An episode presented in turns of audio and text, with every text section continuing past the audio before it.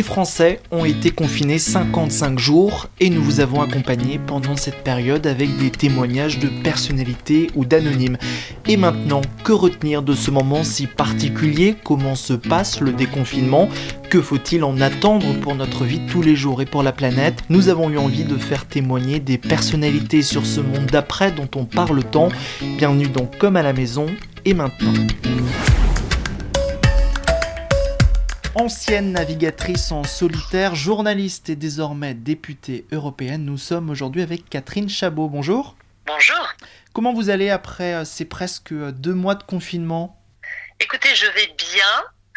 Euh, je vais bien parce que j'ai eu la chance d'être confinée dans la nature. Ça fait longtemps que j'ai fait le choix de, vivre dans la nature, de quitter la ville.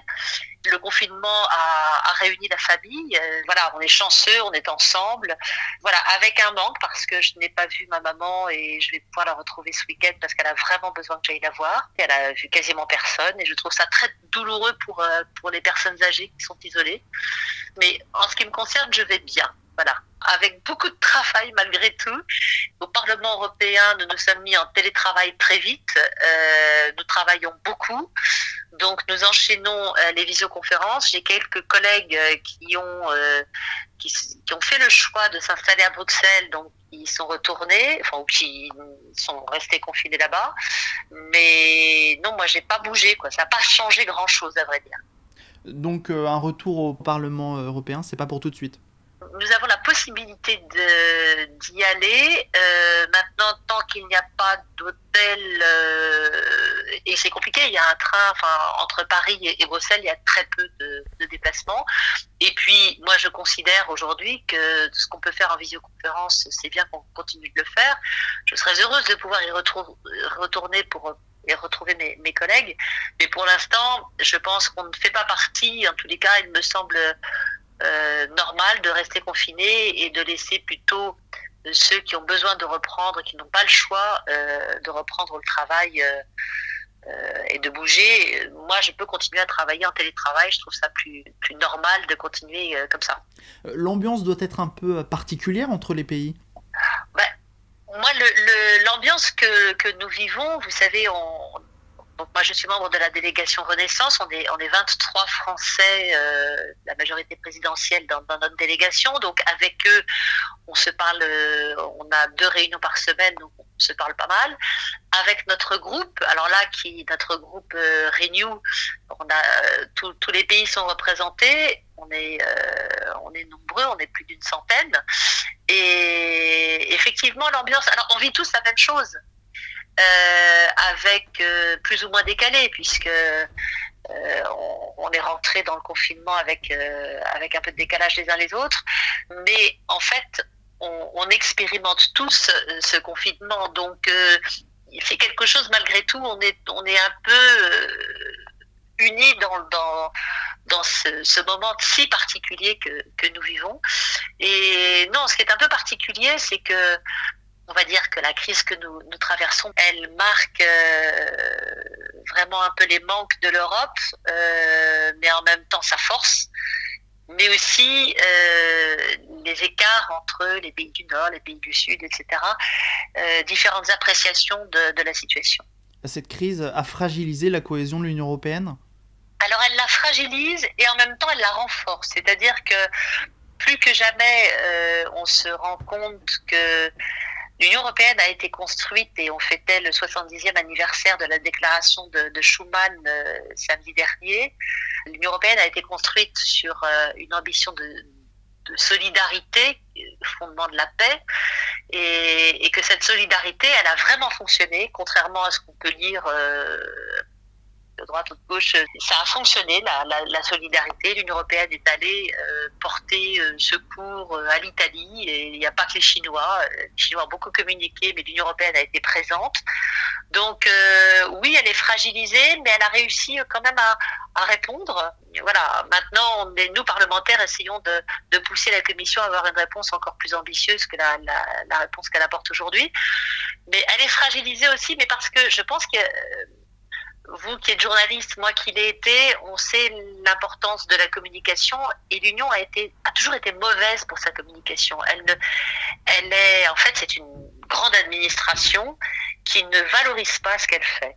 Elle ne valorise pas ce qu'elle fait dans nos territoires. Euh, nos régions euh, disposent de milliards d'euros de, de, de, de l'Union et tout ce qui est euh, développé grâce au fonds de l'Union, on met jamais, on met vaguement un macaron de l'Union, mais on n'organise pas, il n'y a pas des représentants de l'Union européenne qui viennent, ou c'est rare, euh, pour inaugurer, euh, je sais pas, une place, un bâtiment qui aurait été construit grâce au, au fonds de l'Union.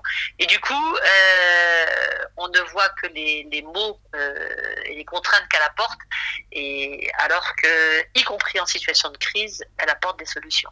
Et d'après vous, il y aura une Europe euh, d'après Covid? Alors pour moi, oui, et pour tout vous dire, je, travaille dessus. On va dire que mon expérience de, de navigatrice, c'est incroyable ce que la mer euh, m'a appris.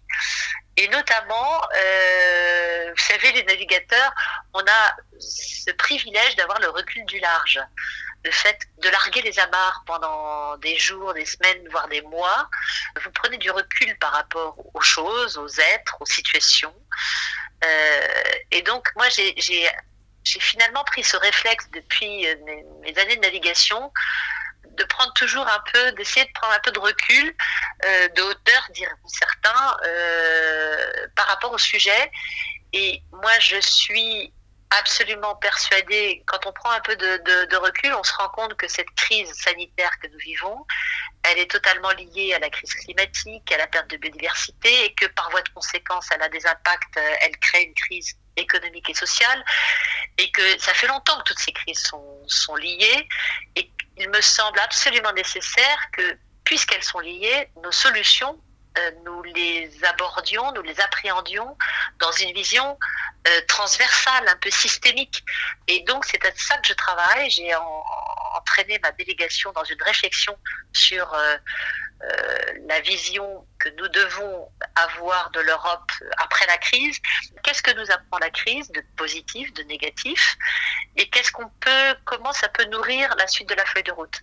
Et ce que nous a appris la crise, c'est qu'il faut renforcer les valeurs de l'Europe. C'est-à-dire que cette solidarité dont on parlait, euh, il faut renforcer le leadership de l'Europe, il faut renforcer la souveraineté de l'Europe, il faut renforcer la démocratie, il faut renforcer aussi la, la fierté d'appartenance que les, les, Européens doivent avoir.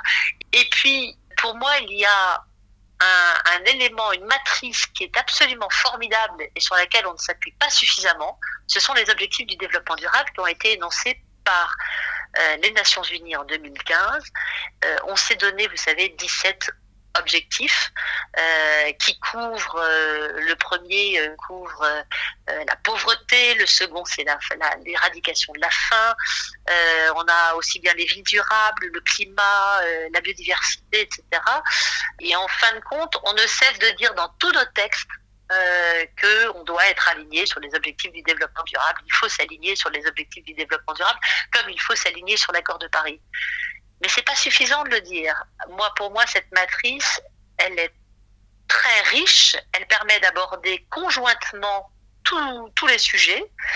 Et plutôt que de, se dire, tiens, on se donne comme objectif, oui, donnons-nous ces objectifs-là, mais utilisons-les pour construire nos, visions stratégiques. Vous êtes optimiste, on va réussir à changer de modèle? Alors, si vous m'interrogez, moi, Catherine Chabot, si je suis optimiste, oui, euh, moi, je suis, je, je, suis optimiste de nature et je pars du principe qu'on peut changer les, choses. Ça fait 20 ans que j'ai arrêté la compétition.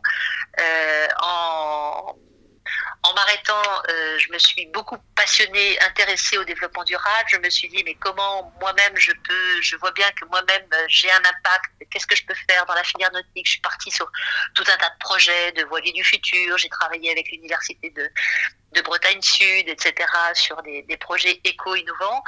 Euh, donc je crois à la transition, je crois à notre capacité, etc., de, de, de, pouvoir euh, changer de modèle. Euh, donc oui, moi j'y crois. Je vous dis pas que ça va être facile et que tout le monde y croit à côté de moi, mais je pars du principe, comme hier je partais du principe que parce que j'en avais envie, parce que c'est ça me prenait au trip. Il fallait que je fasse ce tour du monde ou que je fasse ces transats, etc. Et j'ai réussi à le faire, mais grâce, pas toute seule, enfin même si j'étais seule sur mon bateau, je crois infiniment à la, puissance du collectif. C'est des choses que j'ai expérimentées dans la navigation parce que autour d'un bateau, vous avez une équipe, on a mis au point des bateaux absolument formidables. On a une eu une intelligence collective. Alors c'était une petite équipe. Hein. Ce que j'ai monté comme, ce que j'ai piloté comme projet, je suis cofondatrice de la plateforme Océan et Climat. Enfin, j'ai fait pas mal de, choses. Et puis récemment, j'ai lancé un appel pour que l'océan soit reconnu comme un bien commun de l'humanité au niveau des Nations Unies. C'est quand même pas, c'est quand même super euh, ambitieux qu'on va faire. Euh, parce que je crois, parce que j'ai reçu une leçon de mon premier Vendée Globe que les rêves sont réalisables à condition d'entreprendre et de persévérer, entreprendre collectivement. Donc voilà, oui, je suis optimiste pour l'Europe d'après parce que je crois que si on mobilise l'intelligence collective, si on apprend à, aborder euh, ces sujets ensemble, si euh, euh, voilà, on a une, on se donne une vision vraiment ambitieuse pour l'avenir et que on se met ces valeurs comme des garde-fous, comme des phares sur notre route en disant, se disant que on sera beaucoup plus force de notre côté et collectivement si on est euh, solidaire et qu'on marche ensemble. Alors maintenant, une fois que je vous ai dit ça, euh, il y en a encore hier qui me disaient que demain peut-être que les Italiens sortiraient de, l'Union après les Anglais parce que parce que l'Europe euh, parce que l'Europe ne répond pas aux attentes des citoyens. oui, oui, oui, il va falloir renforcer certaines choses, convaincre. mais aujourd'hui, si j'ai pris ce mandat pour pour cinq ans, c'est bien pour apporter ma, pierre à l'édifice. C'est aussi parce que je crois que l'Union européenne renaîtra aussi de l'océan. Alors vous parlez de l'océan justement après ce qu'on vient de vivre, vous n'avez pas envie de, de, prendre le large? Oh oui, la mer me manque terriblement. J'ai envie de prendre le large. On a la chance d'avoir un bateau puisque mon, mon mari a, récupéré, a racheté, a remis, a fait restaurer euh, le bateau de mon premier Vendée Globe, le Cigare Rouge, avec lequel il a lui-même couru la dernière route du Rhum. Euh, à cette occasion, je suis devenue femme de marin, ce qui n'a pas, été forcément facile. Mais oui, oui, là, je, rêve. On a notre bateau euh, qui est amarré dans le port de, la Trinité-sur-Mer. Donc, dès qu'on pourra faire plus de 100 km, puisque nous vivons dans le Maine-et-Loire, ira le voir et j'espère naviguer, euh, pouvoir naviguer cet été. Oui, oui, la mer me manque. Merci beaucoup, Catherine Chabot. Merci beaucoup à vous pour votre écoute. Retrouvez cet épisode ainsi que nos autres productions sur le mur des podcasts et aussi sur notre application Ouest France. N'hésitez pas à nous mettre 5 étoiles si vous avez aimé ce programme.